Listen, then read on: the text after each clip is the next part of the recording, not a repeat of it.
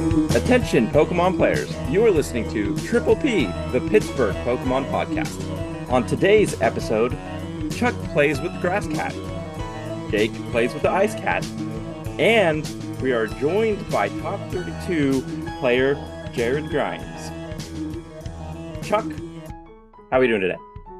I am doing well, doing well. Uh, um, another uh, fun week. Uh, like it's like this was my last week of what I quote unquote call my off season, uh, mm-hmm. uh, because between NAIC and now, there was like nothing to play for locally. What are you talking so about? There's been... plenty of challenges. there's there's been plenty of challenges happening. I've seen it on Twitter, just not around me. This week they all kick off. Like there should be there's one going on tonight. Unfortunately, doing this, and then I uh, got one uh the, the day this releases. So when you guys are listening to this, I will be competing in a challenge. And I have another one on Friday night too. So it was a triple week. Like all the stores were just like right. Second week of July, let's go. So, so, how far are you are you willing to drive for challenges and cups here? Because I drove over an hour for a challenge um, this weekend over actually at Steuben's shop. Didn't even realize it was him, but I, you know, I had uh I, I got the the itch to try to get points, and you know, um, I feel like you could have driven to that one. I guess it will depend. Uh, um, I would drive an hour to play Pokemon. I mean, I drive normally 40 minutes to play Pokemon. So, like, mm. saying an hour uh, or whatnot, uh, it just depends on how much farther. Because, like, my unfortunate is where I'm situated is I'm driving 45 minutes to hit a not so major of a city. Uh, yeah. And if I want to hit another area where there'll be more groups of Pokemon, I'm hitting the two plus hour range. And it's really like, do I want to do that every weekend? Like, for sure, for sure. The, the two plus hours. So it really depends on like, it'll kind of depend on weekends. So okay. if I have the time to go out and do one, I probably will. I don't mind, but uh, it just depends. Yeah. So as far as um, you know, locals, you said you uh, played Sprigatito, right, or uh, Meowscarada. How did that go? Yeah, Arc, I, I, I was ref- trying to refine the Arc Meowscarada. I like it a, a lot in, in terms of how it plays. Uh, obviously, has some better matchups than others. Uh, mm-hmm. Enjoyed playing it against Lost Box this week, but uh, was not so fun against uh, double. I think I had to play Vulpix decks twice, and I was just like, I have to work. I have to worry about Vulpix. Like I'm sitting there, like, like, got like these like serving up other Pokemon. I'm like, I can't worry about you because if you get Vulpix, the game's over. Because I literally don't have another Pokemon in the deck that attacks without an ability. It's like the whole Gardevoir problem. Right, right. Um, uh, is just funny. So, um, learned some things. Uh, 150 50, I, I, I 500 on the day, two and two. Uh, but uh, it was fun. Still enjoy it. But like I said, it was the last weekend for off season, so we're getting back in into. Uh, I think we're we're, we're gonna creep back into playing some Sables Art again. So yeah, for sure, it's a solid deck. Uh, as far as me, um, it was a busy weekend for me. Um, had a company like picnic slash like work event uh, over at Kennywood. So brought the family on Friday. Um, at one point, it started like downpouring for like 30 minutes. Um, as if anybody in the Pittsburgh area is familiar with the Phantom's Revenge, we were going up the you know the beginning of the ride as it started pouring on us, and as we went down at a high speed, that rain felt like needles. And I told my son, I'm like, Brody, just keep your head down in your neck stiff because that hurts too much to look up and you can't actually see what you're doing. And then like the you know the roller coaster is pretty intense but when you don't know when what's coming uh, it could definitely uh, you know throw you around a little bit. So that was uh, definitely an experience but it was fun. Uh, then got roller coastered out uh, then saturday comes along. I decided to jump over like i said to play in a challenge. Ended up driving an hour over to Steuben's shop. Ended up going 3-1 um, good enough for third place again. Lost a very close one to Guardy um, kind of kicking myself for one little misplay kind of like mid to early game uh, that probably ended up costing me. But still, um, obviously, um, I've been playing a lot of of Chien-Pao, um, and it's been doing well for me since NIC. Obviously, I played Lugia NIC, but I um, got the inspiration mostly uh, from our guest here. um, which I, I, think it's time to to bring him in here. So sorry for having you wait for a few minutes here, uh, but this is Jared Grimes. Obviously, he did very well at NAIC with uh, with uh, Chien-Pao. Um, so welcome to the cast. Thanks for having me. Uh, it's a pleasure to be here, and glad that I could give Chien-Pao some representation. I feel like he was getting a lot of hate leading mm-hmm. up to the event. And uh and I was like, no, nah, say no to the haters. Let's just let's keep let's right. keep pushing forward. Right, right. Uh so yeah, I mean, obviously you did well with the deck top 32 we'll talk about that here in a second but uh, before we get into the NAIC run um, tell us a little bit about yourself um, your pokemon journey to this uh, to this point um, and, and uh, how long you've been playing and all that yeah, so I've been playing since 2015. Uh not a super serious uh up until like last season just cuz been in like high school college didn't really have funds to like you know go to regionals and mm-hmm. and all that jazz so i did a lot of like cups and challenges when i was kind of starting out for the first like four or five years um won like a couple cups um got like a top 32 regional when i first started but other than that, really kind of nothing. And I didn't really play much during COVID. I kind of dropped off, mm-hmm. started some magic, and then uh, the competitive scene kind of came back in Pokemon, so I came back as well. Uh, so I've I, I tried to go for the invite this year um, in Yokohama, but I just I don't know. I don't really know a whole lot about the game. I guess uh, it's a lot more like intricate than mm-hmm you kind of think like, oh, it's just a bunch of luck and it's just, oh, well, I flip tails, so I lose. It's like, well, that's a lot more complex than that. And I really get my groove until like the end of the season. So definitely going to try to continue the momentum from NAIC forwards. Heck yeah. I mean, uh, it definitely, you know, when getting back into the game for being out for so long, um, it definitely takes a little bit to get, you know, a hold of the meta game. Um, a hold of your play style and just kind of adjust to the game's changes. So obviously, um, you know, every every set the game changes, but over a course of you know a couple years, it definitely changes a lot more. You uh, you're probably in like the beginning of tag team era when you left, or somewhere around there. Yeah, it was eighty. It was like ADP mirrors, and I was playing baby blondes, but like everyone was on ADP mirrors, so I'm like, I'm out of here. And right, apparently, right. like it got kind of a lot better with kind of like like Urshifu decks was you know I guess kind of the best thing. Um, but yeah, I was just ADP mirrors, and I was like, I'm out. Bye. Right. No, not to blame you. I think ADP might be coming back up um, here in a little while.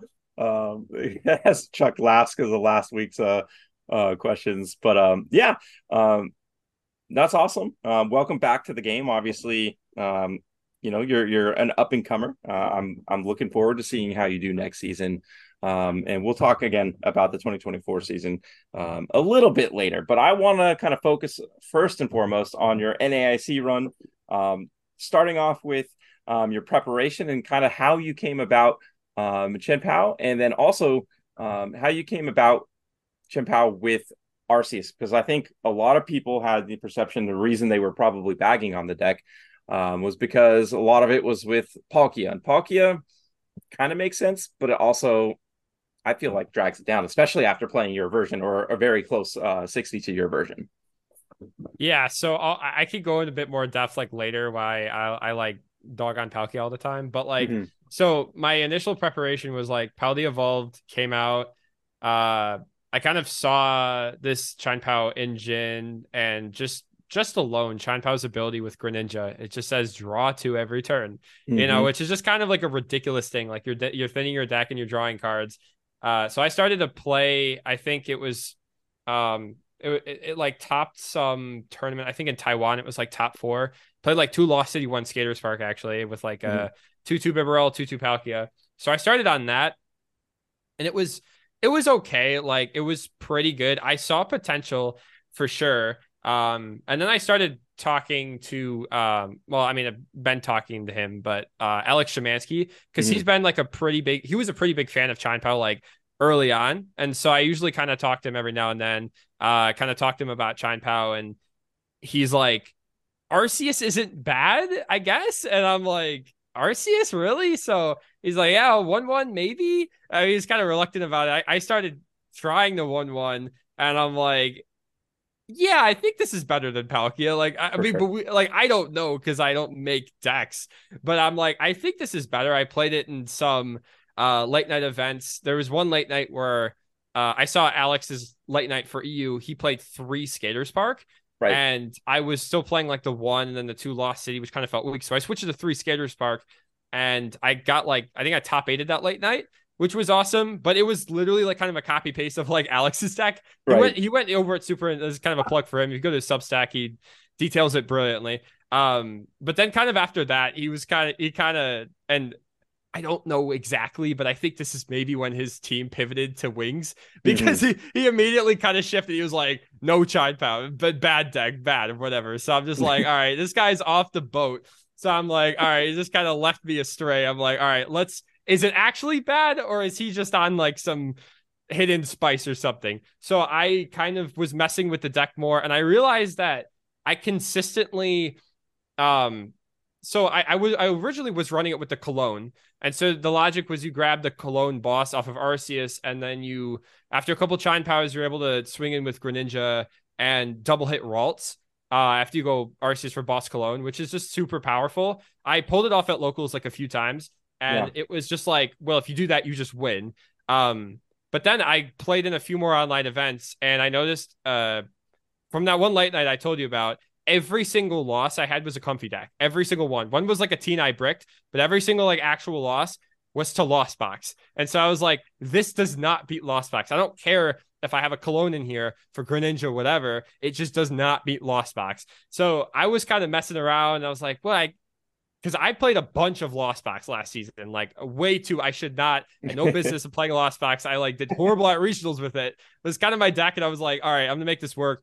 Uh, and I remember one of the things, and I actually again got inspiration from Alex and his like EUIC champion. Uh, because after he won, obviously, because he was a Michigan Michigan local, and I, I'm from Michigan, so a lot of people tried it at our locals, and I was still playing Lost Box then, and I was like, how does this beat this stack And Alex is like, it doesn't, like it just doesn't beat four Lost City with a Dura, and so I'm kind of like, all right, how do I beat Lost Box? And I was like, Lost City, and I was kind of talking to my friend about it, and he's like I'm like, I don't know if I play one, two, three. And he's like, dude, it's an online event. Play three. Like, just do it. I'm like, okay, fine. I beat every single Lost Box. Like, completely just undefeated. So I was like, I think this is it, but I'm not sure. Um, but so I kind of locked in kind of that 58. Uh, and then as I got closer, I kept I, I lost to a couple paths to peak decks, and I was like, this deck loses to path, and so I want to give myself a little bit more outs against that. So I swapped for the lost vacuum. And then I noticed that Mew was kind of sketchy, so I I threw in the Spiritomb. I didn't test that at all, but I mm-hmm. just threw it in. I was like, hopefully this will work. Right. and did you end up playing against any Mews? Uh, did the Spiritomb came come in handy? Okay, so fun fact, I think my final record was like 10 10 2 3. So I had two losses the whole tournament. The mm. one of the losses was my only Mew, and one of the losses was on stream, and it was the path deck. so, so right, funny right. enough, the two texts that I specifically put in uh, didn't work. I think I just got pretty unlucky in the stream matches because I have played against like other like Lost Tina, Arc Tina. I think the vacuum is vacuum's good.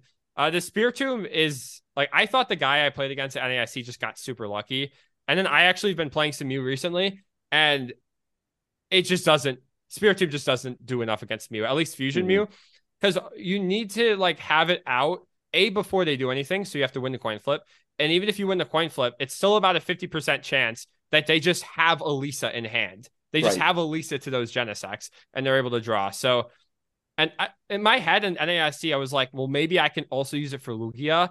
I did play against one Lugia day two. And I was like, but then if I put it down, I get Iono, they can't Lumineon. So it's just kind of like, I probably should have put it down, like going second at least. But I'm like, going first, I'm like, I just want to capitalize on my advantage. And I always want to be taking knockouts. And I don't want to knock out my Lumineon. So honestly, I think Spiritomb's a good card. I don't think it's like the best in this deck. Right, right. I, I tend to agree. Um, I'm like I said, I, I basically net deck from you just you know after NIC. Um, and that's probably one of the cards I cut really quickly um for those reasons. Um, but yeah, the deck feels smooth. Um, uh, I want your your take on on the deck and setup because uh, from what I've hear hearing locally and just you know between you know from all the people I kind of talk to in the Pokemon community is Chien-Pao is a stage two deck. Uh, you need to get out those Baxcaliburs and therefore it's clunky and it's not fast enough to keep up with the the lost boxes, the Gardevoirs, um, you know, the Lugias of the of the day. So, w- what do you have to say um, when it comes to that kind of statement? So I'll say in terms of like the speed, like I completely agree when it comes to like Lost Box and Gardevoir. Um, I I will say first off, like going over kind of the tier two, I guess at the time was like Mew, Lugia. Uh, I guess not Mew because they can attack turn one, but like Arceus, Lugia, those other sort of decks, they kind of need a couple of turns to get their, or like at least one whole turn to get their gears turning. Mm-hmm. And that's exactly what Chien-Pao needs. Like if you get one in the active, use the ability, get two energies in your hand turn one. Uh, you Concealed cards, whatever. You're gonna get an Irida your first turn or the second turn or both. So it is 100% reasonable that you get a Baxcalibur like on your second turn of the game with a second Frigibax backup so you don't get like boss screwed out of the game. Um, in terms of Lost Box and Gardevoir, like I so I guess it's kind of a case by case thing. So Lost Box, for example, um, I completely agree they like go way faster than mm-hmm. me. Um, I think the weakness of Lost Box is that they only run two Sableye and they only run like a Dragonite and a Raikou. And you can just take advantage of that with Lost City. If you Lost City and kill their two Sableyes, then they can't really do anything. Like it's actually kind of it's actually kind of hilarious. They literally can't do anything. They can maybe get like, oh, I'll swing it with a Dragonite, and then you're like, I'll just lost on that because they're actually right. you're actually using a lot of their wheels and churning when they Pokestop and they lost Vacuum Wave, Pokestop and they lost Vacuum Wave, to Force Stone to get to ten, whatever. Like they're doing as much as they can to push you out of the game, but you just slap down a Lost City and kill their Sableyes. And like I never had a problem with Lost Box because of that. Like yes, they did outspeed, and if you slam a Lost City and then play Iono, Iono them to like three and kill their Sableye, they can't even they can't Clara, they can't super odd nest ball. So now they need to nest ball their Raikou, Mirage Gate retreat. Like they can't do they, right. they usually can't do that. Uh, and if they can, it's still pretty weak because then you can just return. So right. that, that's for Lost Box. For Guardy, if they get like if Guardy gets a really good start and goes first, like it is hard if either of those things aren't true, I think you're fine because with the Arceus, you just grab Boss Lost City and you actually don't go for the Manaphy. This is a, what a lot of people get wrong is they're like, oh, you play Lost City, so you can Lost on the Manaphy. at least that's not how I intended it to be. I intended mm. it to be uh, because obviously if you Lost Zone the Manaphy, then you only can theoretically get one Greninja, right? Because then they'll right. just kill your Greninja because they're not gonna like not gonna let this live. Um, I did pull off that combo like once, like I lost on the Manaphy and then used Greninja to win, take my last two prizes.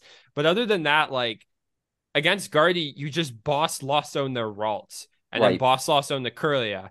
And like you just keep playing boss. And that's really and then your hand just keeps getting refreshed because they keep playing Iono. Like, oh, another six, cool. Oh, another six, cool. They run four Iono.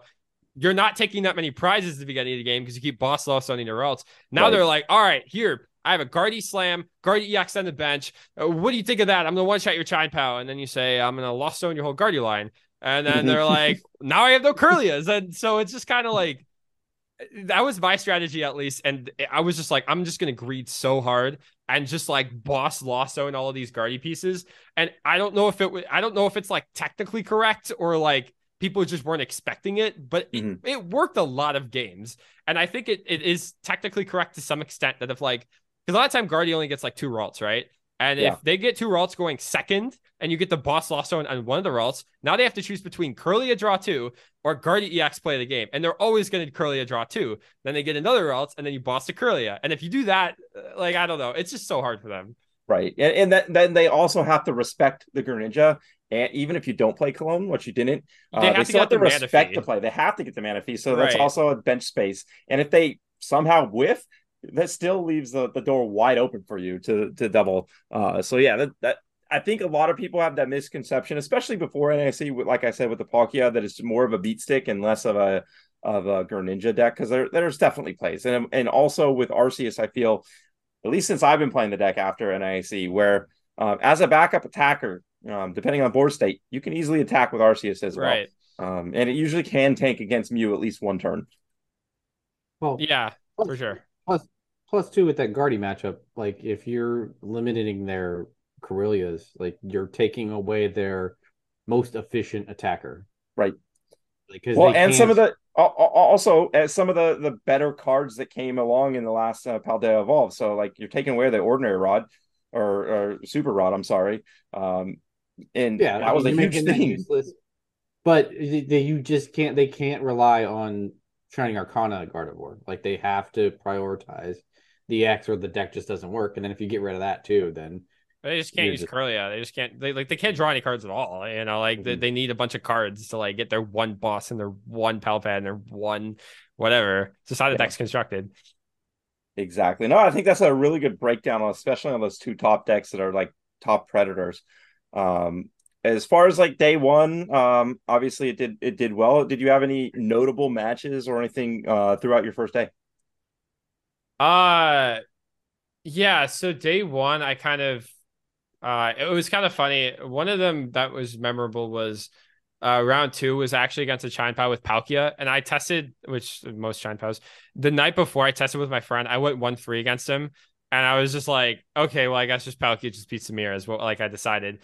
Mm. Uh, but I just I just kind of two would him. Like I think there was one, and uh, you know, you think it's like um, it's kind of a secret for the Chien-Pao mirror.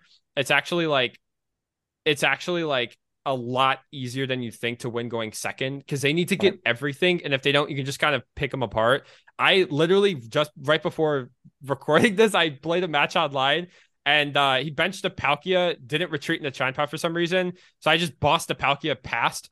And then he's like, pass. And I'm like, pass. And then he's like, pass. And I'm like, kill it. And it's like, I get the first kill now. I did right. something similar at uh at NAIC. I think I uh he promoted something like a Palkia or something. Oh, he promote he I escape roped, mm-hmm. and so he mm-hmm. promotes the Palkia presumably because he has a V star in hand, and so I just go Iono, and so he's drawing two cards, and then he's I'm like Iono go, and then he's like pass. right. Like, okay, great. I win. Um, so that was kind of funny. Uh, when I realized that going second, it was kind of Still not, winnable. Not to mention, like depending on board state, even if you're your first turn going second in the the pseudo mirror, um, Irida for VIP pass just to set up. It's uh, not and bad. Having yeah. a single prizer, so you can even even put up like a sacrificial, uh, you know, single prizer up there. Uh, they take the knockout. That really doesn't mean anything as long as like you know the bench is set up, and then you just trade two for two, and then you just win that that way as well. Right. Yeah. Yeah. It's pretty similar to like Lugia. Exactly. Um, I had like other than that, like the matches kind of went smoothly. I think my one tie was like I gotta be honest, I forgot that Guardy run collapsed. I, I, it was just like a five head. Like I I never I played Guardy personally like once, and then mm. I, I I like I rope it. I'm like, well, what's he? I go like boss. I'm like, what's he gonna do? Heal the right. Guardy? Like no potion. It like collapse. I'm like, oh duh. Yeah. And then so we end up tying because like it's Guardy's Guardian doesn't finish games. So yeah. um. I guess that like the other, I'd say like the dumbest matches. The other memorable match of day one, uh, it was so funny. It was like round nine, and by this point I was like six one and one, right? Like I'm kind of in. Um, I play against this guy who's playing Lugia. I look at my hand. I started Bidoof. I was like Bidoof, boss, energy, energy, energy, energy, superior. Like that was the hand. And then so I was like about ready to just like I was like, I literally went draw attached to Bidoof pass, and I was like, all right, this will be scoop to game two. Um, because he's just gonna read the win, whatever. Right. He goes draw, pass, and I go what? And so I went draw, pass, draw, attach, hyperfang, and like tail. He goes draw, pass. I go draw, hyperfang, heads. He goes draw, pass. I go draw. Uh, oh, Bibarel, uh, tail smash, heads. it's like the dumb. He goes draw. Oh, gift energy, read the win. I go draw. Oh, okay, thank God, Greninja, Greninja, Irida, whatever. And like I end up getting the first knockout and what? winning that game. It was they should have streamed insane. that game. I don't know why. like they, they streamed the, the Ting-Lu Chien-Pao thing. I'm like, oh my god, they should have. I mean, oh, it's the hyper the hyper fake. Oh, he got the. It was so funny. I was right. like dying. And at this point, like I was, it was so late. It was like 9 p.m. I had no food, and I was really nervous, and I was gonna like misplay. And meanwhile, I'm like rolling for Hyperfang. I'm just like, what? what is, hap- what is, is happening? Yeah. That is insane. oh man like I, I, had a similar game uh this weekend at, at the challenge where i started uh, i think yeah i think it was a Bidoof um and i and i started first uh i attached pass uh and he was playing uh you know the uh the arceus uh duraludon he took too long to set up and eventually i i got the board state and, and took it because um the deck still like again Uh, we've been waiting a couple months now for a, a good water deck to take advantage of Irida. Irida brings you back in the game. That that card is busted. Yeah. Um, and and I think what makes uh this Chien-Pao or this stage two deck better um than most other ones is just Irida in its own because those decks don't really get to take advantage of it. yeah, hundred percent. Cool. So I mean, good day one, obviously. So um you roll into day two, get top 32. Did you have any um uh, memorable runs up to that point or, or up to the 32? Yeah, so day two was like I'm kind of knocking at myself because I'm like, I could have won that whole tournament. Like Mhm. I my losses in day two were like my lot I think I went like three three what was it three one and two day two. Mhm. So uh my three wins were actually two O's. Like I two O'd Guardy twice.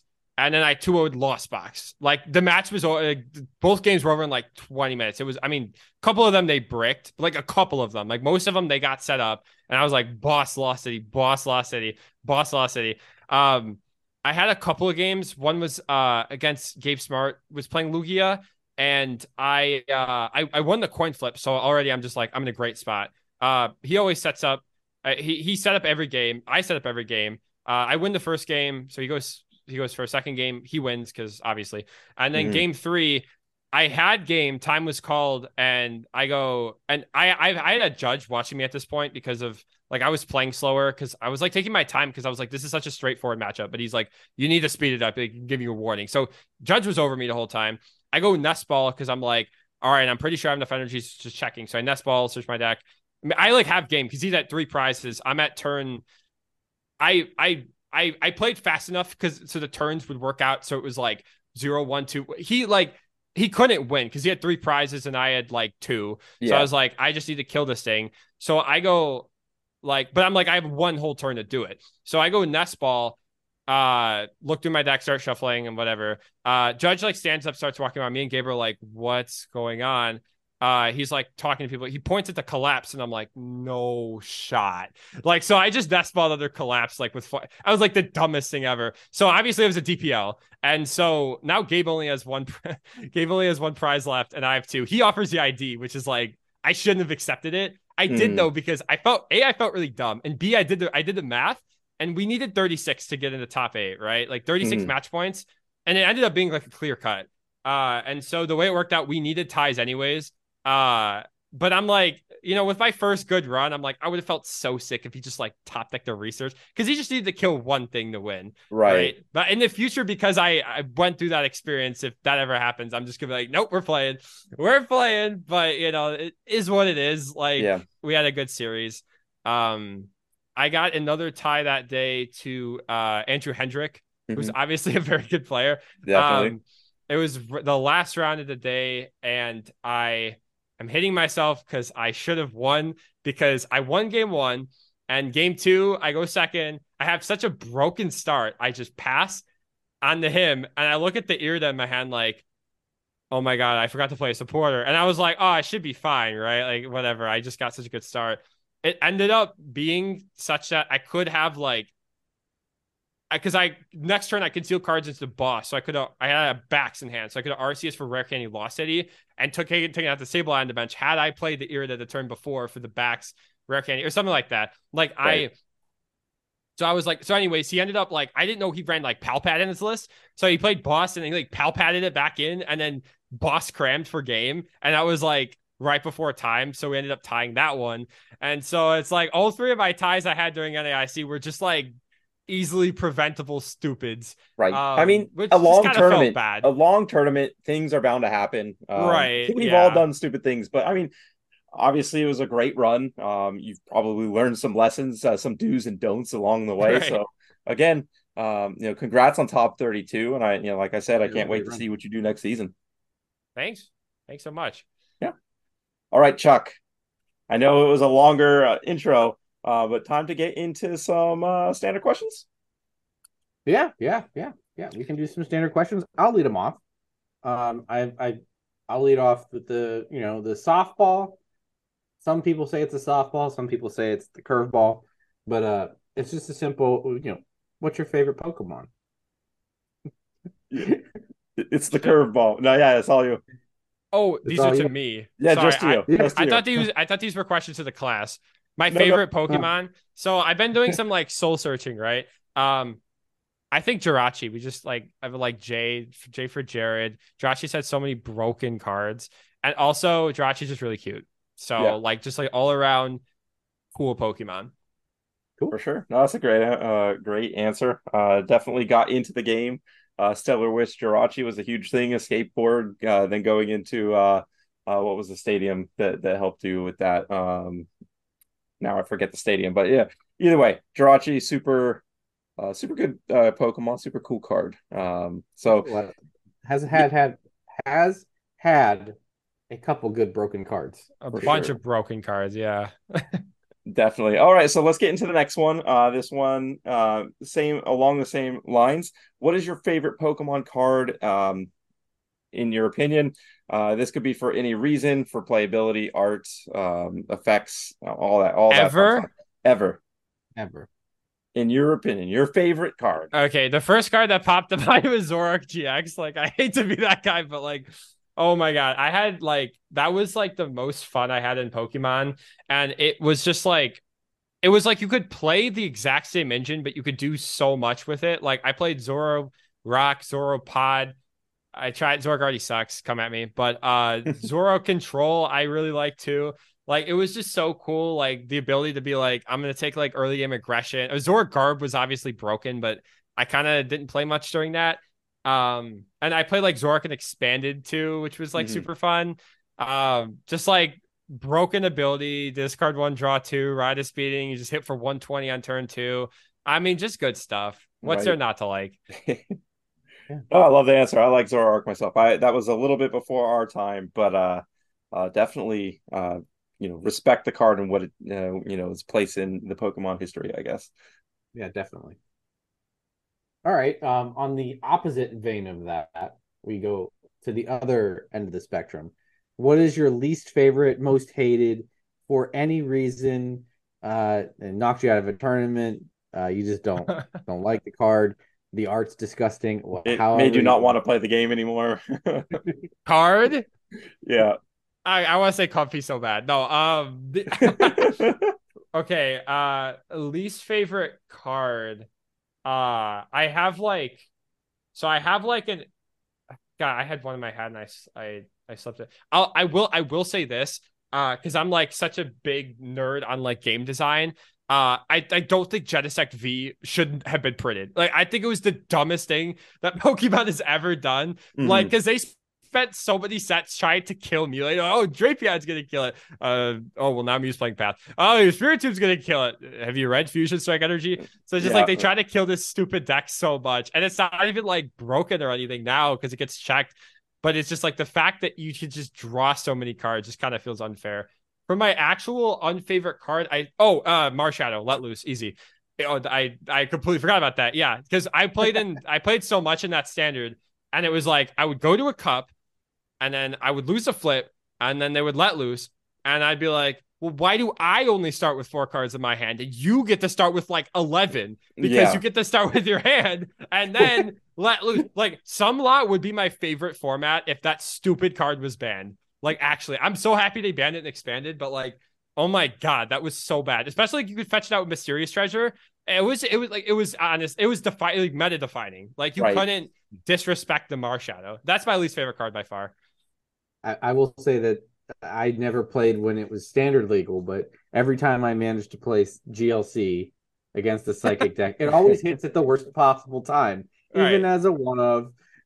so exactly, you can play no, support on top of it too. You can like play like a, yeah. a uh, sycamore into a Marshadow. It's like yeah, it, it it's, it's uh, the ability to put your opponent's hand down to four before they even do anything other than set right. up is stupid and is broken. I agree. If I was in the game at that point, I probably wouldn't have continued to play if I would just started into the game of Pokemon. Oh, I just played it. You just play it. Like yeah, like, yeah you, can't you, beat you, him, join him. You know? Exactly.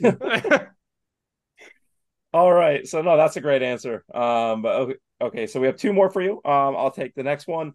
Um, and what is your best Pokemon memory to date? Best Pokemon TCG, Pokemon TCG member. Okay, that helps. Um, Okay, I have like an obvious answer and I have like an actual answer. Like my obvious answer is just like NAIC this year. Mhm. It was just I actually have a couple answers. I had like I had a lot of happen this year. So uh NAIC was just like so amazing. I just had like so much support from my like friends and just like anyone. And it was just like so awesome to just see the community like come together. Because I usually suck and I don't get any placements. And then I'm like, the one time I finally do well, everyone's like, oh, dude, like the hard work paying off. Like, hell yeah, man. I'm like, yeah. let's go. So, um, that is like, but like obviously NAIC, whatever. Um, I would say also like a couple other good ones, um, from this year. One was when I, so I, I'll go a little bit into this. So for Fort Wayne regionals, so for Charlotte regionals, I went five two and two. I actually lost my winning in. I was playing Regis. It's such a good deck. I was playing Regis, and um, round nine, I lost to the mirror because he just got the turn one Drago game one. Right. So it's like, I'll go to game two. And then I bricked again game two. And I'm like, wow, what a great way to end. So I was just like, all right, get him at Fort Wayne. And uh me and my buddy actually we we we cooked we thought we cooked up, but Azul's group also cooked it up. Regis with a basic fire energy. Like we we thought of that independently of them, and they Mhm. ended up playing it because our logic was like Lotto sucks because you could like what are you what are you looking for? Aurora energy. Like you are always looking for Aurora energy when you so I'm like, why don't you just play something that acts as Aurora energy instead of the energy lotto? So you can research it away, you can ultra ball it away, etc. So that was like our like that was our day. We're like, oh, we gotta we gotta cook up the fire, we gotta cook up that heat, you know. So we Yeah. put in the fire energy.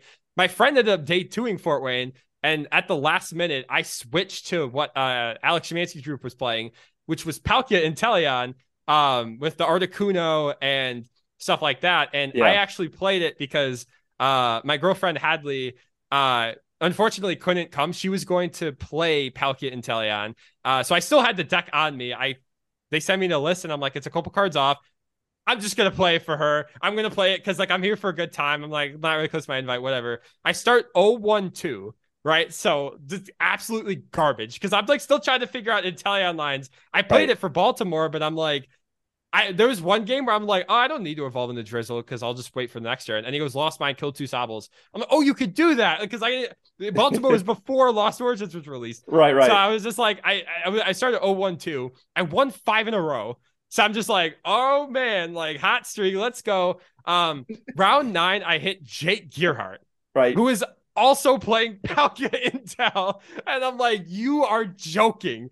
And so I get there, I'm just like laughing. I'm laughing so hard. I'm like, are you kidding me? All the people I hit you, and uh, and then he's, just, I- I'm like, I we like, I to tell him, or I see. he see- He sees my mulligan, whatever, and he's like, "Oh, I love this." ma-" He's like, "Oh, I love the Veer match," and I'm like, "Dude, no, I don't even know it. I'm playing against like the inventor of my deck. Like, like what is going on? And so everything he did, he would go like Cape of Tough, Cape of Toughness on Palkia V. So I was like, uh, Cape of Toughness on Palkia V. Like I would just keep copying him. yeah. Uh, our list ran Volo, so I caught him off guard with the Volo. I was like, ooh, Volo. But I lost game one and it took like 40 minutes. But it was just, that was so much fun. Like, I wouldn't have rather lost my win than to anyone else. Uh, it was just like honestly a blast. And like, I was stoked to like get him into day two. Yeah. Um, that's definitely a fond memory. A- another thing I do want to mention, it's a plug for PokeStats Live. If you haven't used it, it's Mhm. a cool app. Uh, so I made that, and the first time that I actually, so that development kind of goes back to like i started coding it in like October, November. Um, tested it out like Toronto and Orlando personally, and a few others. I think when it actually launched, like walking around the convention center and seeing people like on their phones, like with the UI that I ma- I'm like, this is surreal. Right. And so like I would go up to people and I'd be like, is that PokeStats live?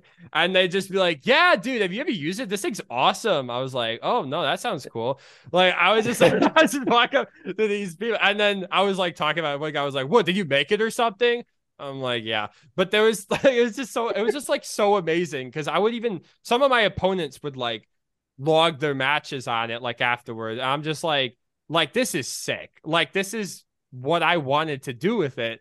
And now I go like NAIC and like people are using it there. And it's just like, it's just, it was so cool. Like, the first, I think it was at Charlotte or something, the first region I walked to, and I walked around and saw people with on their phones and they were talking about it. I felt like I was in like a movie, and people mm-hmm. were like, "Oh, this is so cool?" And like a free advertisement. I was like, that was honestly like awesome. I think that beats the other two moments. Like the first time I saw people using it, it was for like sure, so cool. Sure. That's awesome. Um, yes, that's that's a, a lot of good memories already. So uh, I'm sure there's plenty more to come in the future. I love story time. Yeah, story time. Um, all right, well, we got one more question for you. It's my favorite question to ask. So you got to play on stream at NAIC. So in my fictitious world, Pokemon's changing the rules a little bit. So next time you get to play on stream, you get to have walk up music. So next time Jared is going on stage for for his match, what song hits? Why did I think of like Gangsta's Paradise? Like that'd be that'd be so cool. I I had no time to. That was the very first thing I thought of. So that's gonna be my answer. Uh, if I think of a one later, I'm just gonna put it out. But like when I be like living in the, yeah. you know, the cherry, I was like, come yeah. on, yeah, there, there it is. That's a song for sure. That's awesome. A lot of people get a lot uh, caught off guard and can't think of anything, but uh, for you just to hit that off the top of your head, I don't know. Uh, that was great. That was great. That's a banger. That's for sure. All right. With that, uh, we got you know a good rundown, uh, learning a little bit about you and your you know your place in the Pokemon uh, community. Um, with with that, it's time to uh, jump into the pit stop um, and get going on some trivia. So, Chuck.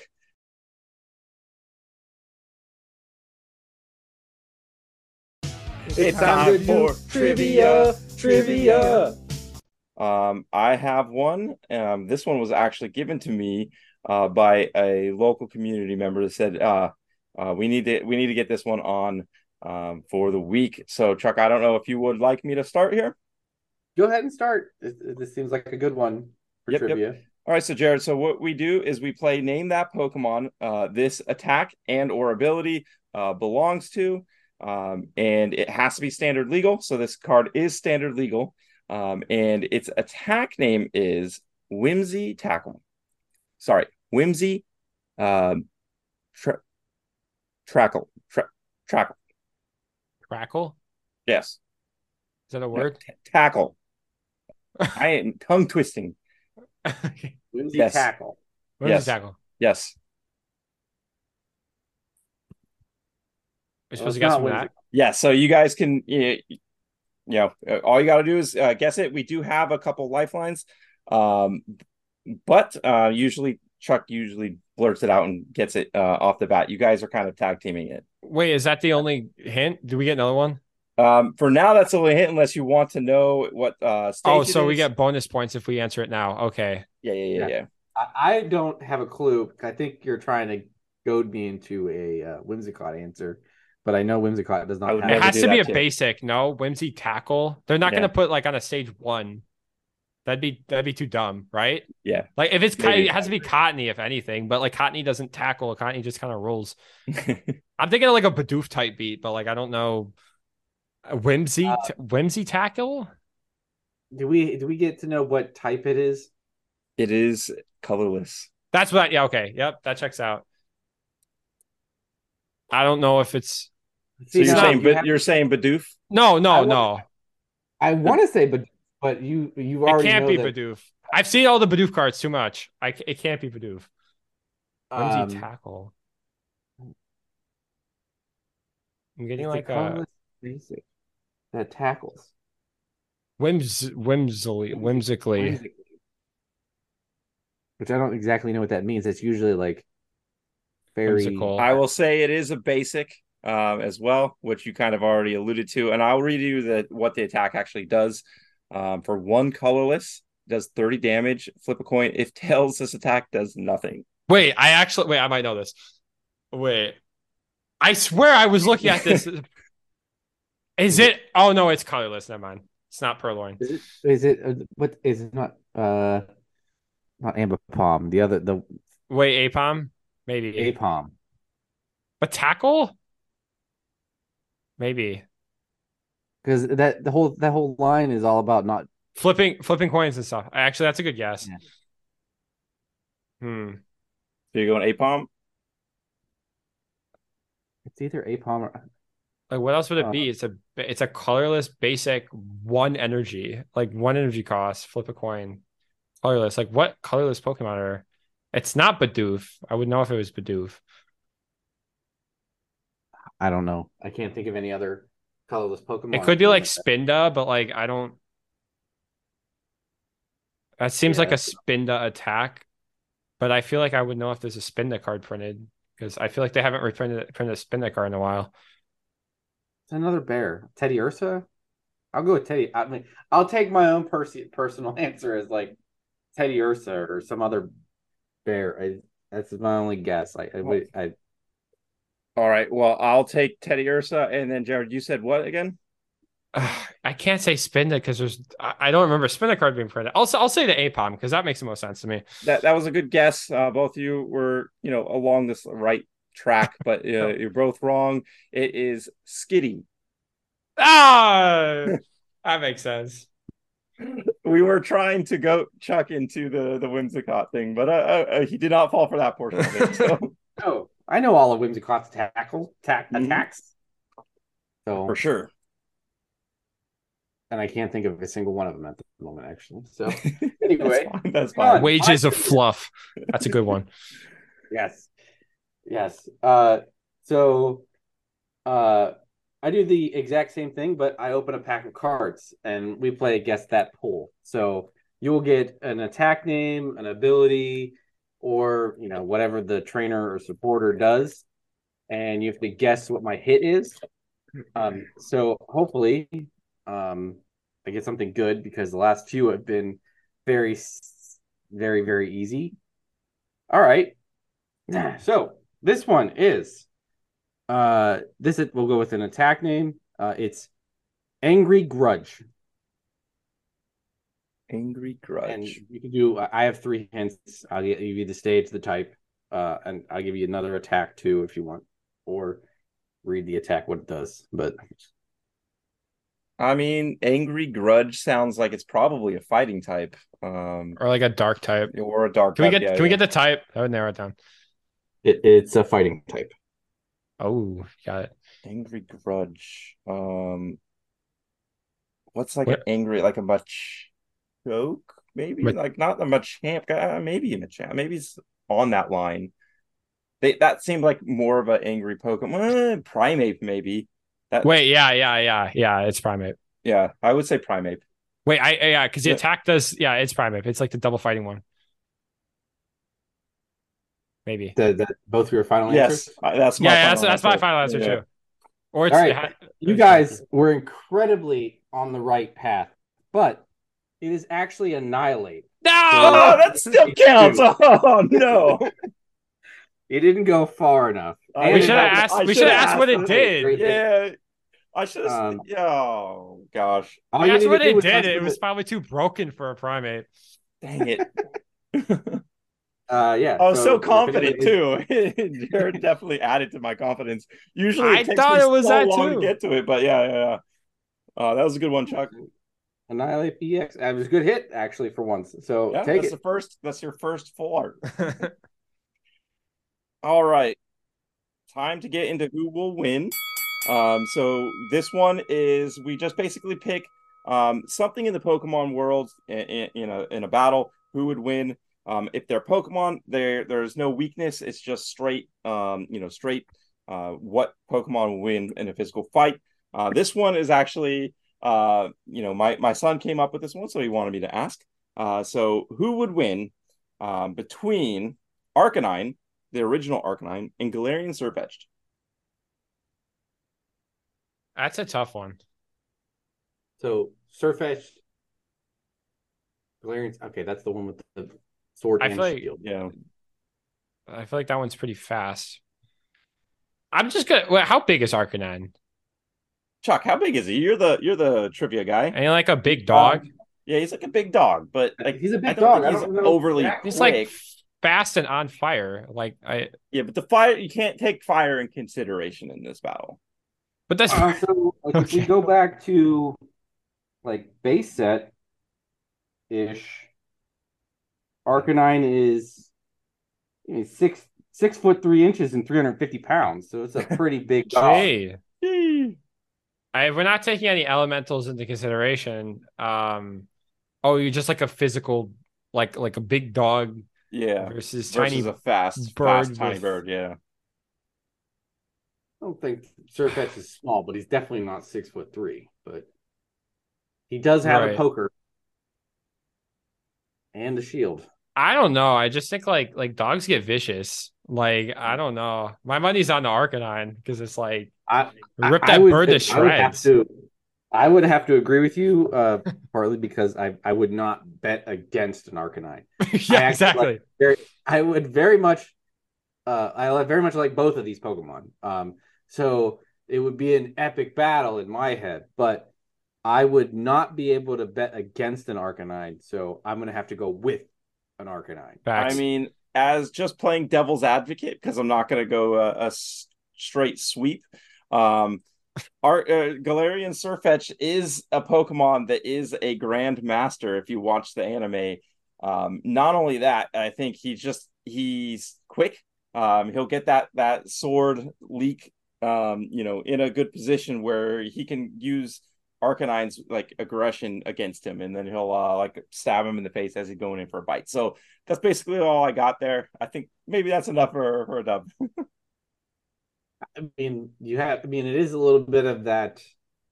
I mean, maybe speed versus size issue in this battle. Like Sirfetch'd could be crafty and speedy enough to take a dub, but All right, I, I do want to Um, add this. Uh, Arcanine, uh, according to Ruby and Sapphire, it's uh, known for its high speed, and it is said to be capable of running over 6,200 miles in a single day and night. So that, I mean, goes that's- my argument. that seems pretty fast to me. I don't know. I Look at him like backing it up with facts. Come on. that run a Sirfetch'd, a little pokey poke. yeah, I guess that's I don't know. Not fast enough. You got me. You got me for sure. well, when you say it like a little pokey poke, a little, little pokey jabber. It's thing. Just a leek. I don't know. It's A leek. It'll snap in half. Yeah. Yeah, exactly. A little dog toy. that too. Jeez. All right. No, no, that was great. Uh, you, you definitely, um, you know, took away any argument there. Uh, but with that being said, it's time to take a quick break, uh, jump into our sponsors, and then uh, jump into the news after that. The Pittsburgh Pokemon Podcast is brought to you by Sports Car Junction. Located in the North Hills of Pittsburgh, Sports Car Junction is a one stop shop for players and collectors with a wide variety of singles, supplies, packs, and boxes available in store and online at sportscarjunction.com. And don't forget to check out our weekly league Thursdays at 6:30. and we're back. Thanks again, Sports Car Junction, for being a great sponsor of the cast. Um, speaking of Sports Car Junction, it's time to give away some free cards. Mhm. So uh, this week's Twitter winner for the free ETB sent to you, um, Christmas in July, which wasn't we didn't really market it that as that, but just thought of it now. Um, the winner is Sheena Bina, right? Is it at Yeah, Sheena I Bina? believe Ishina Bina. Yep. Uh, on Twitter, I'll be uh, sending a um, a DM. Uh, just get your, you know, all your mailing address and all that fun stuff. Um, so congratulations on the uh, free T- ETB, and thank you everybody in the community uh, for you know entering in to win. Um, love the response we're getting on Twitter. Um, so um, we'll keep we'll keep that up for the next couple ones uh, for sure. Um, so keep an eye out next month uh, for another chance to win an ETB uh, sent directly to you at no cost. So, um, yeah, we love to give back to the community, and thank you again, Sports Car Junction, for always um, letting us do so. Yeah. All right, and then through some actual news. I wanted to talk about two quick card reveals that were re- kind of uh, released over the week while we were from last week. We have uh, basically the big one we'll go with first Pidgeot EX coming in with the ability Quick Search, uh, which is once during your turn, you may search your deck for a card and put it in your hand. Then shuffle your deck. Uh, you cannot you cannot use more than one quick search ability each turn. Um,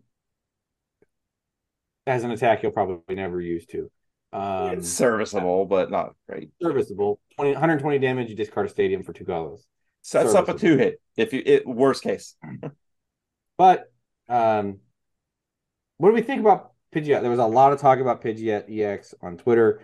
Uh, a lot of good talk, bad talk, overrated talk. Any interest or any interesting takes out of that from both of you guys? I'll let I'll defer to Jared here to start us off. Uh I think it's okay. I think like people were talking about it like, oh well like Arceus plays it and then it's like Arc Intel. And I don't know if it's that good, but I think it's definitely like I think it can definitely um it can definitely like kind of promote kind of like maybe a new sort of archetype that requires these more combo pieces. A lot of people ask me uh, if you could put it in Chien-Pao, like, oh, well, look at like it's a 101. Like, what do you think about this 101? Um, that's literally the first thing I thought of when I saw it, and I was like, oh, you just had a fourth candy in a 101 uh, mm-hmm. uh, instead of the Bibarel because it's like. Also, I think the Pidgey from 151 has the Call for Family, which we're not going to get in Obsidian Flames I think, but I think we'll get after. It's like search your deck for two basics bench him.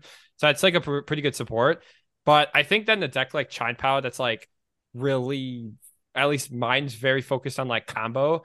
Um, I think someone on Twitter mentioned like, oh, you can Starbirth for like rare candy Pidgeot and then Pidgeot for Irida. And I'm like, oh yeah, that's that sounds like a good line. Like that sounds pretty good. And then every single turn you can search a card, you can search a boss, you search a Lost Eddy, like and whereas mm you have to draw into that every turn because you don't need more than really one card that you're looking for. Right. Uh, so I'll definitely be testing that in Power.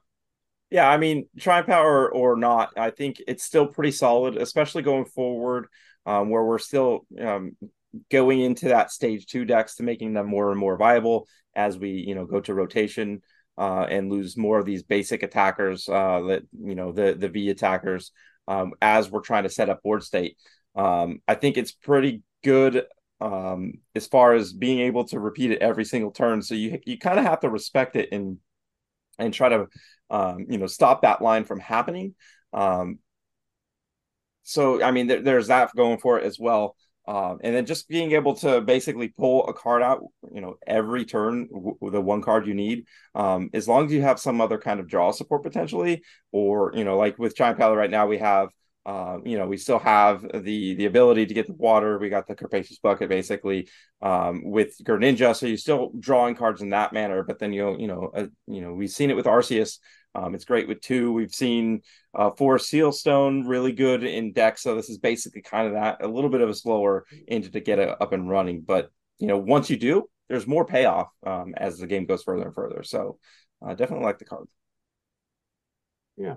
Um, there was a lot. Uh, the one uh, side question I kind of wanted to ask on that because there was a lot of talk about the the Pidgeot with Pidgeot in the discussion on rare candy because everyone was now like, ah, you can't get it fast enough because you have to rare candy. So it, that was one of the the reasons why it may not be good enough. Um, is that a big issue to either of you? The rare candy fact that you have to basically going to be taking a turn where you put the Pidgey out there to do it, or? I mean, I see I, no difference by setting up, um, you know, a Frigibax or an Arceus or something to that effect, um, especially in decks that will play Irida or cards that are similar to that. Um, you can you can find it, and especially in combination with Arceus, you can kind of do some crazy things where you're just pulling a bunch of cards that you want out at the same time. I think definitely though you have to acknowledge that like unlike Baxcalibur, the Pidgeot itself doesn't really do anything. Mm-hmm. I am really interested to see like because they did um there's I don't know if you're talking about that other supporter that accelerates energy. I know that you can't really do that in tandem with Pidgeot, but if they start releasing other like item cards and supporter cards that accelerate these energies more, I mean like in a deck like Miraidon, you can grab your like generator. I mean, it's a horrible example, but like you can, if you can grab things that accelerate your energy, or you have a self-sustaining engine such as Arceus that accelerates the energy, I think that it's definitely worth including just so you can grab those like bosses when you need. Like I just think like Pidgeot for boss alone every turn. Like it's just nuts. You can run like Palpad, run like two Palpad, use boss every single turn. It seems pretty nuts. Right. No, I agree with you. Um, yeah, it might not see play in every single deck, especially when it first comes out, but I can see a year from now that's one maybe one of the go-to um, you know, engines, draw drawing engines uh, to you know keep your consistency train going. Yeah. All right. Um, I'm gonna bring up the second one just to get a quick take. The Glimmora EX, because I saw a little bit of dust up on this one too, uh, because of its dust field ability. Uh, as long as this Pokemon is in the active spot, your opponent can't have more than three benched Pokemon. If they have more than four, if they have four or more bench Pokemon, they discard until they have three. It's a uh, Pokemon and, Collapse Stadium. Yeah, it's Pokemon Avery. Yeah, that too. Yeah, uh, colla- yeah, collapses. Avery yeah. goes to three. Parallel yeah, Avery goes to three. Pokemon bench is smaller. So do we do we think uh, there's a lot of talk about this being really good for uh, a control archetype or anything like that? Uh, thoughts on if this will be if this is more, let's say, overhyped or correct amount of hype or underhyped, I guess. I think it's definitely like well, I, I think people caught on to the fact very fast that it was being overhyped because I saw more people hating on it than actually being like this card's broken. Um, I think that like I am a huge fan of the control archetype, so I will definitely be testing this. I uh because control before needed uh, needs to play like Manaphy to force stuff out from your hand, and you can only do that if they have a bench spot. Uh, mm. But with this, you can like essentially guarantee bench spots, and you can horn or something like that. Um, a lot of decks though don't really require the heavy bench space, but it'll definitely it's definitely good against like Mew and uh Lost Box, something like that. The fact that it being it has to be in the active though means you have to use that attack, which I don't think is very good. So yeah, I I, I don't know. I think it's decent. I think it's decent. I think it's a card that I, you know, I I don't enjoy playing against the, the, those control archetypes, which I, I respect them. Uh, so it's a card that will probably give me headaches and make me, you know, pretty upset from time to time, maybe.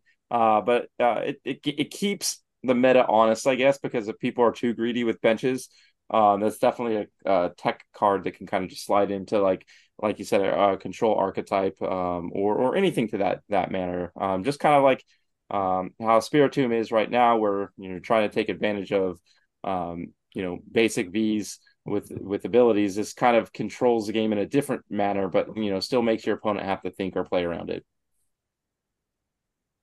All right, good takes. I I agree with kind of both both ends of that spectrum. A little little overhyped, but can still kind of do some dirty work if you if you uh, really like that uh, archetype. All right, um, that's gonna really kind of i guess i will mention uh, if you head if you head out to cups the n- new league cups are happening uh, you might run in uh, you might win one of two different mats we're seeing out there in the in the wild. Uh gyarados is the popular one that i've seen more often the, the one i've seen.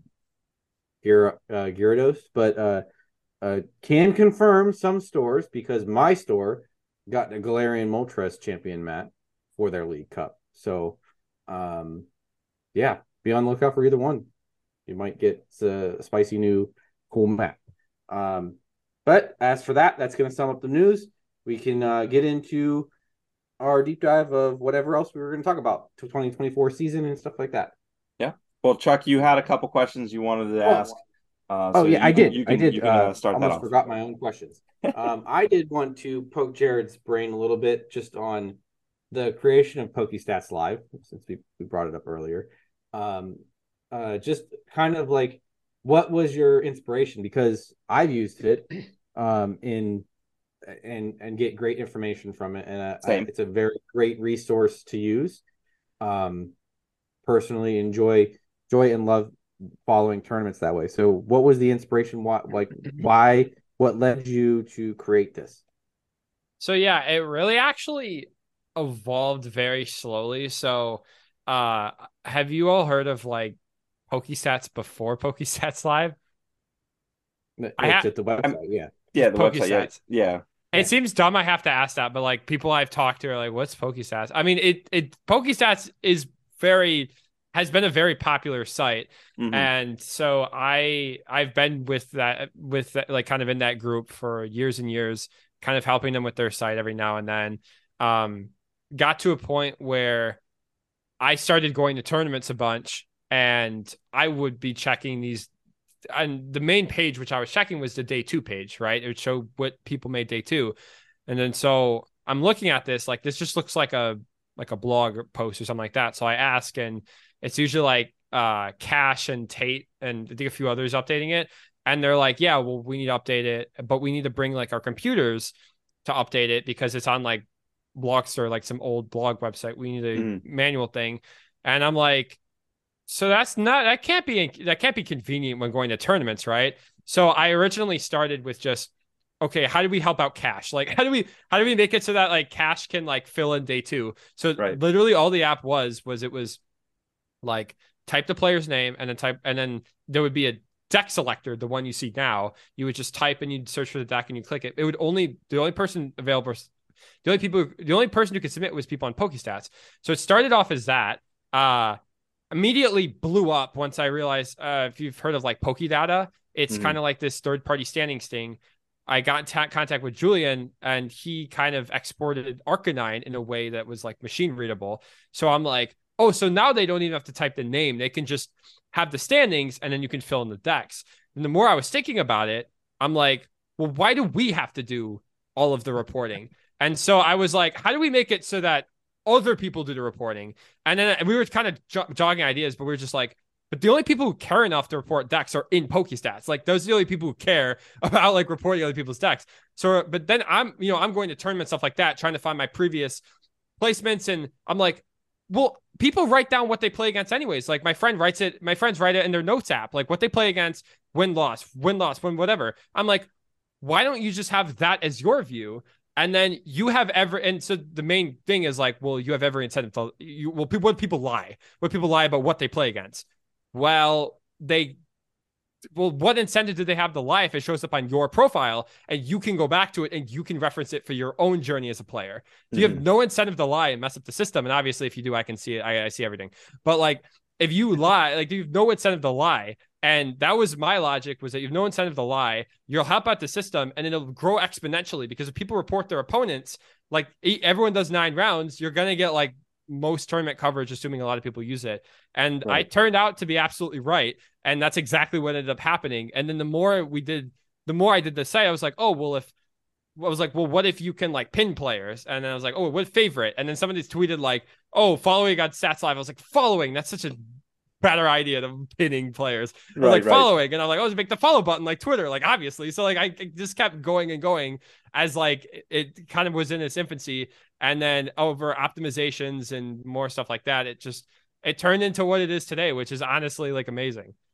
For sure. Yeah. I mean, I know, uh, you know, for our testing group, uh, you know, NAIC specifically, um, you know, we were all following each other if we couldn't meet up in between rounds just to see how we're all doing. Um, obviously, people have favorite players too. You can use it as that way uh, as well. So it's definitely a, a a really cool tool um, that, you know, to keep up with the metagame in that uh, fashion as well. Yeah, I mean, I, I, I just wanted to kind of hear that story on its own. I really don't have that many follow-up questions because you went over to pretty well of what it does and and how you made it. Uh, but thank thank you because Yes. it is a, a very valuable tool uh, while you're at a tournament. A just to keep track of the people you want to keep track of. It is a lot more convenient uh, than anything the any way we did it beforehand. So Yeah, absolutely. I don't know why you didn't lead off with that uh, with uh, when I had you introduce yourself. That was, that was a big, that's a bombshell. I kind of, uh, I don't it's in my Twitter bio. I don't what to tell you. For, for sure, for sure. the Pokestats guy, like I don't know to. for sure. Um, yeah, that, yeah, hundred percent right. But um, all right, so let's uh, jump off. Um, you know, we're we're what a couple weeks away now from Worlds. Um, so we'll talk a little bit about the meta leading up to Worlds. Um, since you know we're all we all had you know good back halves of the season, but unfortunately weren't able to uh, qualify. Um, obviously having a good push at the end. Uh, do we you know see any of the projected meta to kind of change from what we've seen do you think anybody anybody has like secret spice like uh wings of union or i think we're going to be uh seeing about the same five five or so decks um see success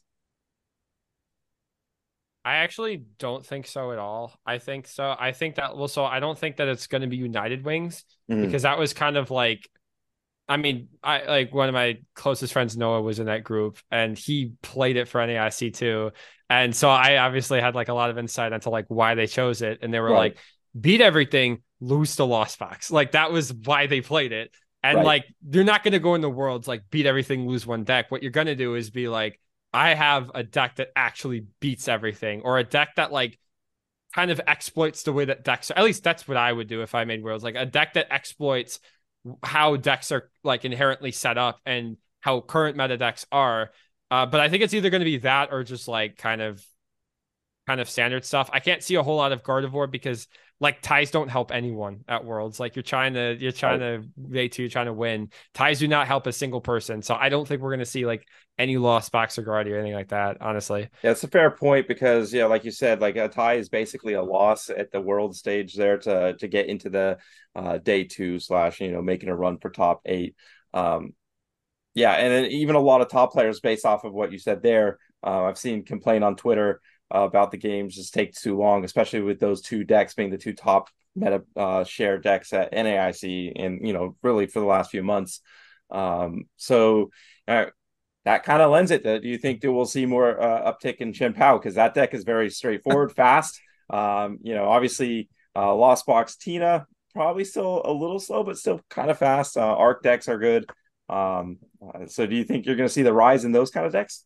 Lugia, uh, I, I mean, Luke is pretty good. Uh, I think that like, well, I do know for sure that at least like as I read Grant Manley's article on PokeBeach about how like that was their group's second choice for NAIC was Chien-Pao, and mm-hmm. they they ended up going with Gardevoir. Um, and I think I was kind of because I, I, I hate Grant Manley day one, and he was just kind of like this deck sucks. Like this deck sucks. He like game three like prize Manaphy against me, and I'm like, oh okay. Yeah, but exactly. Just, yeah, so I think that like I think that it's definitely very powerful. Um I I'm convinced that there is like a stronger version of the deck that isn't like mine with Lost City or like mm-hmm. Owens with the Pokestops. I think that there is like an even stronger version. But I, honestly, like I, I think it's really good. Like I think it's really good. Um if other people go to Worlds like also agree with me, I would love to see some like Chien-Pao at Worlds, but like I honestly think it's really good, and it's like an insanely good best of three deck. Like it is so freaking good best of three because if you br- brick once, you just win the next two, and it doesn't brick that much, anyways. Right, right. Yeah, I think I I tend to agree. I'm on the hype train right now, Chien-Pao. Um, in a lot of different matchups, you kind of already went through the the top two metas.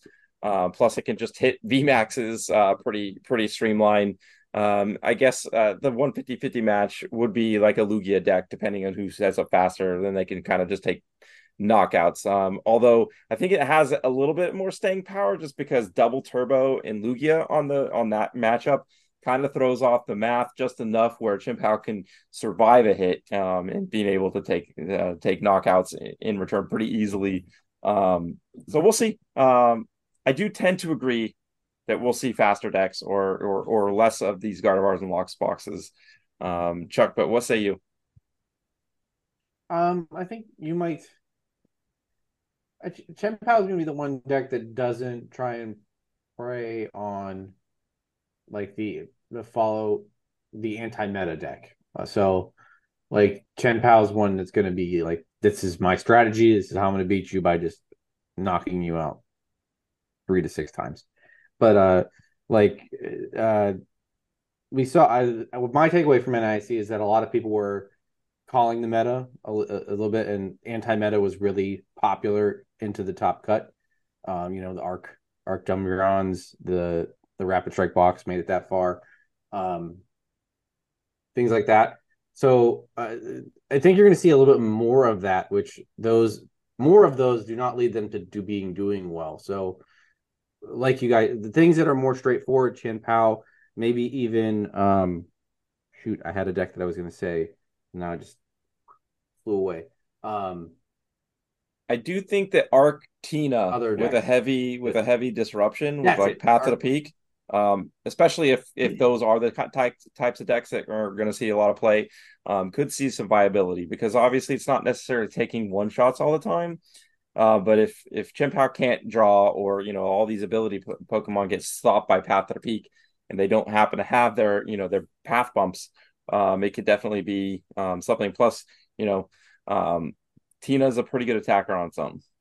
Yeah, that's I, I was gonna say a, a Tina focus deck where whether it's Lost Zone or maybe Arctina, but one of the variants where it's more just laser focused on setting up my attacker that will KO whatever you decide to put up front of it or I'm going to boss whatever I want to KO, kind of thing.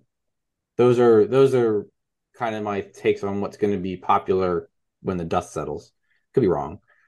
I'm also still a Lost Box fan, and I would play it if I was going to Worlds and take those ties that trying to go 006 like yeah no no i'm a i know i i don't try and go 006 when i play lost box i'm a firm believer that most people just need to play lost box faster yeah, uh, that is very true.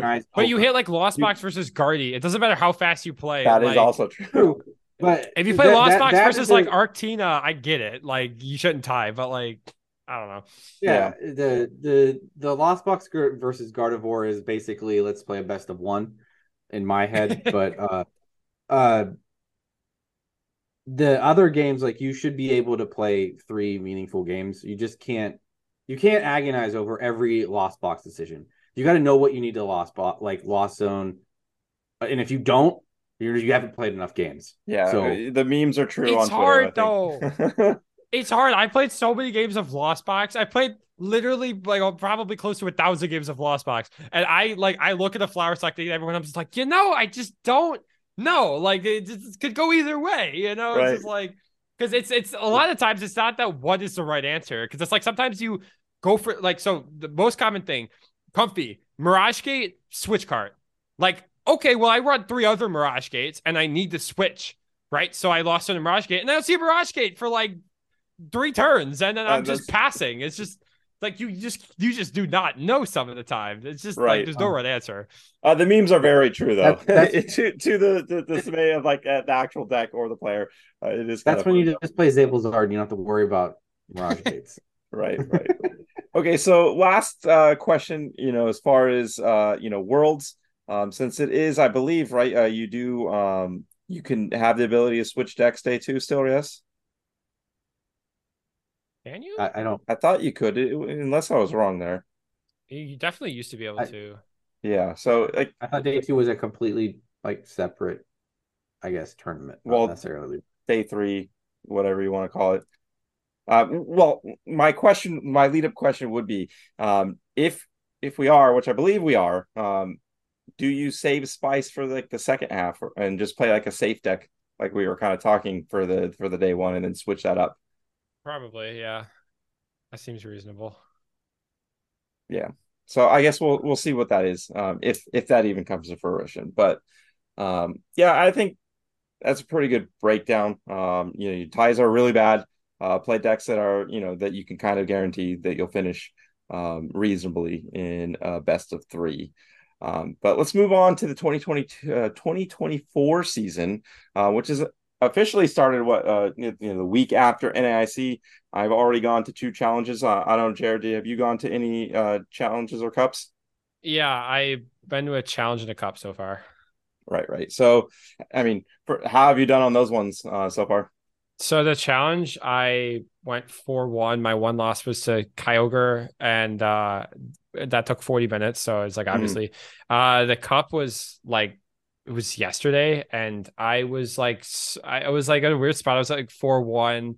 I mm-hmm. probably I should have ID'd in hindsight, but he was like pushing me. He was like, "We got to be the first one ID," and I'm like, "Dude, I don't know." I look and I see it's a couple three one ones. I was like, "Let's just play it out." I play I play super strong the whole game forget to bench the chide power. He goes, I don't know, kill it. And I'm like, well, I lose. Like yeah. I just I lose, but it was kicked, so I got 20 points. So it's like all good. Well, that's cool. Uh, yeah, definitely then a pretty good start. So, um, what you get 12 points for the challenge then? Yeah, so I'm at 32 right now. Nice, nice, nice. So I haven't got to do any cups yet, but I've already gone two challenges. Um, like finished uh third place in both. So at 20 points, I think this weekend I'm gonna do at least another. Ch- there's a challenge Thursday, and then uh this weekend. I might go to a cup. So really trying to to push that early game in. Um, so I I don't know. Uh, are you guys, you know, on the train just to try to push very early? Um, you know, did you get off to a good start because I think all three of us were in the kind of the same boat where you know the beginning of last year wasn't as great, um, but especially with local events uh, popping up. Yeah, for sure. I think that like at least I really want to I'm really just trying to prepare for like Pittsburgh regionals mm-hmm. because mm-hmm. I think that is like like I haven't day two to regionals since like 2016 and I'm like even though I day two NAIC and did really well, I'm like just the regionals, just kind of like just kind of like an ego thing. I'm like, I just gotta be good. You know, I just gotta right. be good. I just gotta do well. I gotta play Chien-Pao, just something that I know how to play and uh, just like really rock it. Same with League Cups. I haven't really top eight top eighted since like before COVID. And I'm like, just mm. gotta just gotta be consistent, just gotta rock it, just gotta get as many points as I can to offload pressure at the end of the season. For sure. I think yeah, there was a lot of pressure, and I know a lot of people uh, you know, fell just short after NAIC. Um, I guess my ultimate goal is to make NAIC not as needed uh, to to to qualify for Worlds. So if you can do that beforehand with you know good finishes, you don't even need to win. Uh, you know any of these regionals necessarily, but just to get consistent day twos plus do the local events, um, you know, getting uh, top cuts, get points there. I think it's pretty reasonable um, to kind of expect that. And you know, for me, I think it's more like let's try to make like, and I'm in the same boat. I haven't made a day two at a regionals, but NAIC I did. So it was like let's try to prove to myself it's not a fluke and keep keep mm-hmm. this uh, you know stretch going. Yeah, I'm I'm in the the same same same boat. Um, I'm just more looking to continue going to the events that you can earn CP and just make sure that I'm putting some numbers up. Um, right. because that's what I wasn't doing at the beginning of last season. You know, the beginning of last season was regionals, like purely, but just I want to just see like numbers just add up, not necessarily looking to get 15, 15, 50 every time I go out and play, right. but just, you know, points in the right direction, keep getting consistently like high finishes, make those top eights or, um, and or a day two. I, I am, I three, M three into, uh, re- looking really forward to Pittsburgh, Pittsburgh regionals, not just because it's, it's hometown, but, right. um, uh, I just want to if there's ever a if there's ever a place to just show that I can play the game, I think that would be very right. We need to get that stream game, Chuck versus Jake, Triple P uh, uh, matchup uh, at, at Pittsburgh Regional. Yeah, yeah. Um, just that's just want to kind of if I can pop off and show off at least one event, that would be the one I want to do it to. Hundred percent. Um, so our another question here for Jared, I guess, um, for Chuck as well. Um, you know, the assumption right now is it's going to be 500 points, and it's like your top eight uh, best finishes for the season, not necessarily two per quarter. Um, are you guys under that same assumption where it's just the top eight finishes, um, where we can kind of go ham at you know get eight uh, challenges like right off the bat, or we, or do you think that we're you know it's a two per quarter um, like it has been in the past. Uh, do you guys have any insight or or kind of feel of how that season uh, that part of the season's going? I think the quarters are a little messed up because to my knowledge, it's usually either on like set release or like IC is when they switch to quarters and the set release Obsidian Flames, like it's like what beginning of September. Like it mm-hmm. doesn't really it's like if that's the start of Q2, that means that there's only like what two months of Q1, and then it's like, well, where are the Qs? It's not a Q, that's two months. So mm-hmm. I think that like at least based on people I talked to, it makes it seem like there's just not gonna be a best finish limit, which I guess makes sense because we're kind of right, we're kind of shifting to be on Japan's release schedule. Like mm-hmm. maybe eventually they'll kind of get it back on track. Um, but I think for now, uh, yeah, and also like I know like a lot of stores or like new and upcoming stores, it just might be nice to say like, hey, like we're not going to force you to have to find like two cups every single quarter, and we can give these stores some extra time to maybe get set up. So that's definitely what I think. And then for the 500, I think that's that's what I've been projecting. I think it's just completely reasonable because it was technically 500 last year, but they mm-hmm. just changed it because there was no locals for a while. Right. Um, and so you say no best finishes as far as like quarters. Do you think it's still going to be just unlimited for the season, or do you think they're going to cap it like just eight total? Um, what's your what's your insight there, or what's your feeling for there? Yeah, like eight eight total for like because normally I think it's like two BFL for each cups and challenges. I think it's mm-hmm. going to be just eight for each. At least if I had to guess. Right. Yeah, that's that's my assumption too. Um, I'm just trying to get a feel throughout the community. Obviously, um, we can't give anybody that's listening uh, a concrete answer on that yet. Probably after Worlds, we'll have a little bit better of an idea. Um, but I'm saying, like for us, like we're all in the same boat. We're trying to make a good push early, and I think you know a lot of listeners might be doing that. And I think it's it's safe to assume that you can potentially get um, you know more than three of any level um, in that first quarter um, if you're trying to make that early push. Um, so I wouldn't say I wouldn't advise against you know going to multiple of these over two or anything like that. I, I, was I'm a fan of the BFL at two per quarter, but I understand the the the quarter problem in two. Just, I mean, there's a lot of students that play the game, so like if they can bust them out right now uh, before you know the semester no, starts, yeah. or I, like mean, for me, like for PTO and stuff like that, like being able to save? I mean, it, it really depends on the scale of things for for people. If you can get in and bust out eight, and then you have like an easy ride when it comes to cups and challenges later. I, I mean, I'm more one that like, you know, maybe you get your two here, and then you you don't have to just like grind right away. You can slow grind it, but you can still kind of slow grind it, I guess.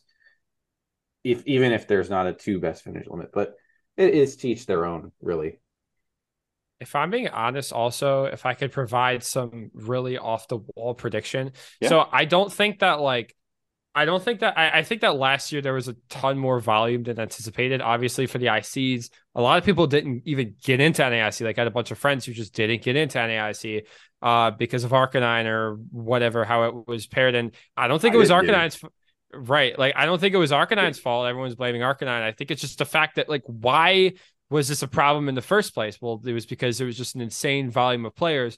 And we saw this with like every single regional last year that I went to. Was like Baltimore was at 1200, Peoria was at like 1400. Like it, kept, it just kept breaking records. I think Orlando was like 1600. Like that's it. That's NAIC level amount of people. And NAIC right. was, well, like, like 1900 people. And so you have just so like an absurd amount of people wanting to play Pokemon. And like I've had trouble booking hotels. Like mm-hmm. I I just tried booking for like Toronto and it's like the rates are up and for Pitts, pittsburgh was impossible like are you kidding me right like pittsburgh was literally impossible and that's like okay i'm saying in pittsburgh like a city with a lot like a i know it's a big city but like a lot of a lot of hotels just for one week- weekend. It shouldn't be like four or five hundred. Well, unfortunately like, for Pittsburgh, it was the, the, Steelers opening weekend. So are you really? Yeah, yeah. They, oh my god. Okay, well that explains that. Never mind.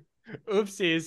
Yeah, but it wasn't they, just that. It was yeah. It was like Peoria. I, uh, Peoria was easy, but like Toronto was like that. That is because I remember last year I got like a pretty good deal, and I checked the same place I got last year, and uh, it was more expensive. So I just think you have like an insane amount of people. So what I'm getting at is like, I think at least if they are going in the right direction, they should make a change and like either not remove the BFL, but like increase it or like change the points or increase the amount of like like SPEs in America. Like I don't know, just something that is like kind of a that allows more people to play the game because the current right. system that we have even with the BFL and it's like we're all talking about well we'll just crunch in early season. Well that's what everyone's thinking. The cup mm-hmm. I was at yesterday, 58 people. 50 it was at like I was right. it was Wisconsin, it was at the top the top. It was like the Green Bay. There's 58 people. We're at the Green middle of nowhere, Green Bay. I'm yeah, like, yeah. I drove two hours for that cup, but I'm like, Green Bay, 58 people. That was crazy. I was like, we were almost at seven rounds. So I and I we see challenges like Uh, back at back in Michigan, they're like, oh, we're having like 40, 50 people challenges. And I think this is just going to be the case in a lot of places. So I just I don't I think of, of which obviously Pokemon is very bad at like observing things sometimes, but I think I think if they're they're observant, then they'll kind of change how things work. Maybe there won't be a BFL, maybe they'll be higher or something like that. That that's my like right. off the wall take is like system might change. There's just so many people. Yeah, the game has definitely exploded uh, since we've been here, and I, I, we've seen it here locally in the Pittsburgh area, and then even just traveling, uh, you know, to you know an hour away, it's like you know it, it's capping off at the you know the, the whatever the store's capacity can be uh, for a challenge. Uh, I can't imagine for the Cups that, and we're you know so close to Ohio. Um, you know, any of those I anticipate just to be at, at capacity as well, because um, you know that's that's uh, tricky gym territory. Um, so uh, the game is growing. Um, it's hard to get into any of these, like you said, NAIC, uh, local stores. Um, you know, the regionals are growing, so hopefully they they they do expand it where we have more opportunity to play um, and not have to grind to just hope to get into the tournament. I I, I just hope they expand seating availability because that in my head, like the the fact that like like people couldn't get into NAIC is just a pure a money issue. Uh, mm-hmm. There's not really a reason. Like, uh, there's nothing RK9 could have done differently to get more people into NAIC. It's just simply like Pokemon could have spent more money, got more people, and made more money. They just don't for whatever reason. Uh, they just it might be a staffing my, thing. In my too. head, it wasn't a staffing thing because over... there's so many staff people rejected too. Uh, but true. but you, you never you never know, right? Like right right. Yeah, you, I think it's a money thing. I think they're being cheap. I don't know. Yeah yeah. They, uh, in my head, they just don't want to bite the bullet and overpay for a venue. Like not necessarily overpay, but get an oversized venue to be able to allow everyone in that they possibly think could come in they're just underestimate. They're constantly underestimating the amount of people that will come to an event. Um, in my head, because right. it's Pokemon. There's no reason why they can't afford an entire convention center. Like for right, a they could have opened up an extra hall for sure, and uh, at least another thousand. I think there would have been demand for that. Pricing you know what I got for top 32? It was like $750 and two boxes of Scarlet and Violet. Yeah. What? What? Right. That, that's 750 That didn't even cover the hotel. That didn't even cover my trip. Like, really? Right, And I feel bad for all staff too because they got Scarlet and Violet too. They didn't even get. They were all selling them. We, we were all selling with the vendors. Their judges lined up because like right, one of the vendors took them. So I'm like, oh, here you go. That's crazy. Uh, yeah. I mean, it, there's definitely snafus and things like that that can improve on. So we'll see yeah, top 32 at a, a, regional like that, you would hope to get a little, a little bit more. Um, but you know, it is what it is. Uh, hopefully, you know, you, you keep hitting those top 32s and beyond so we can uh, get, you know, a little bit more prizes there. But with that being said, I think that's gonna do it for us. Uh, before we let you go there, uh, Jared, it is your time, uh, you know, to shine for, you know, any uh, shout outs, plugs, uh, anything like that. Um, you know, send us off here. Yeah, sure. Uh, so first, I'll shout out uh, Team Void, Noah, Noah, Ryan, Max, uh, for just being like testing partners and buddies and like super strong inspirations uh, for all this. Uh, obviously, Alex Shemansky for just like all the support with Shine Power, and then like all like the whole Michigan crew and the whole Madison crew. Just like shout out to all of you. I can't name all of you. There's too many. Uh, and then just everyone for everyone who's been supporting me or Pokestats or just anything. I mean, it's it's honestly been uh super overwhelming. And i don't have time to talk about uh, we don't have time to talk about this nor do i want to talk about it but the whole stuff around Twinleaf is awesome. So just keep your eyes peeled. Mm-hmm. uh with that i will go no further but follow our twitter Twinleaf gg we got some exciting stuff planned. For sure. Uh, i can't wait uh to see you know what what comes of that um, and obviously uh, for the 2024 season for the three of us and you know everybody in the community um, like we said right now uh, hopefully we just have space to play some pokemon uh, and, and, go forward from there. Um, but i think that's going to do it for us. So thank you guys for listening till the end. Thank you jared again for joining us. And chuck thank for you. Um, you know sacrificing a challenge today to uh to record. Uh i'm sure you'll have plenty plenty more challenges. yeah for sure uh, but thanks again, guys, and we'll see you on the next one. Thanks again for listening to the Pittsburgh Pokemon podcast. Uh, if, as always, if you could do us and future listeners a favor and leave us a like, a rating, or a review on whatever your podcast platform of choice is, it goes a long way to helping out the pod. Plus, Jake, where can you reach us directly? Yeah, you can get me at Panux1 on Twitter, as well as Chuck at Watch Whimsy. You can also reach us on Twitter for the whole Pittsburgh Pokemon podcast at Pit Pokepod. Thanks again, guys and gals. We will see you all next time. See you later.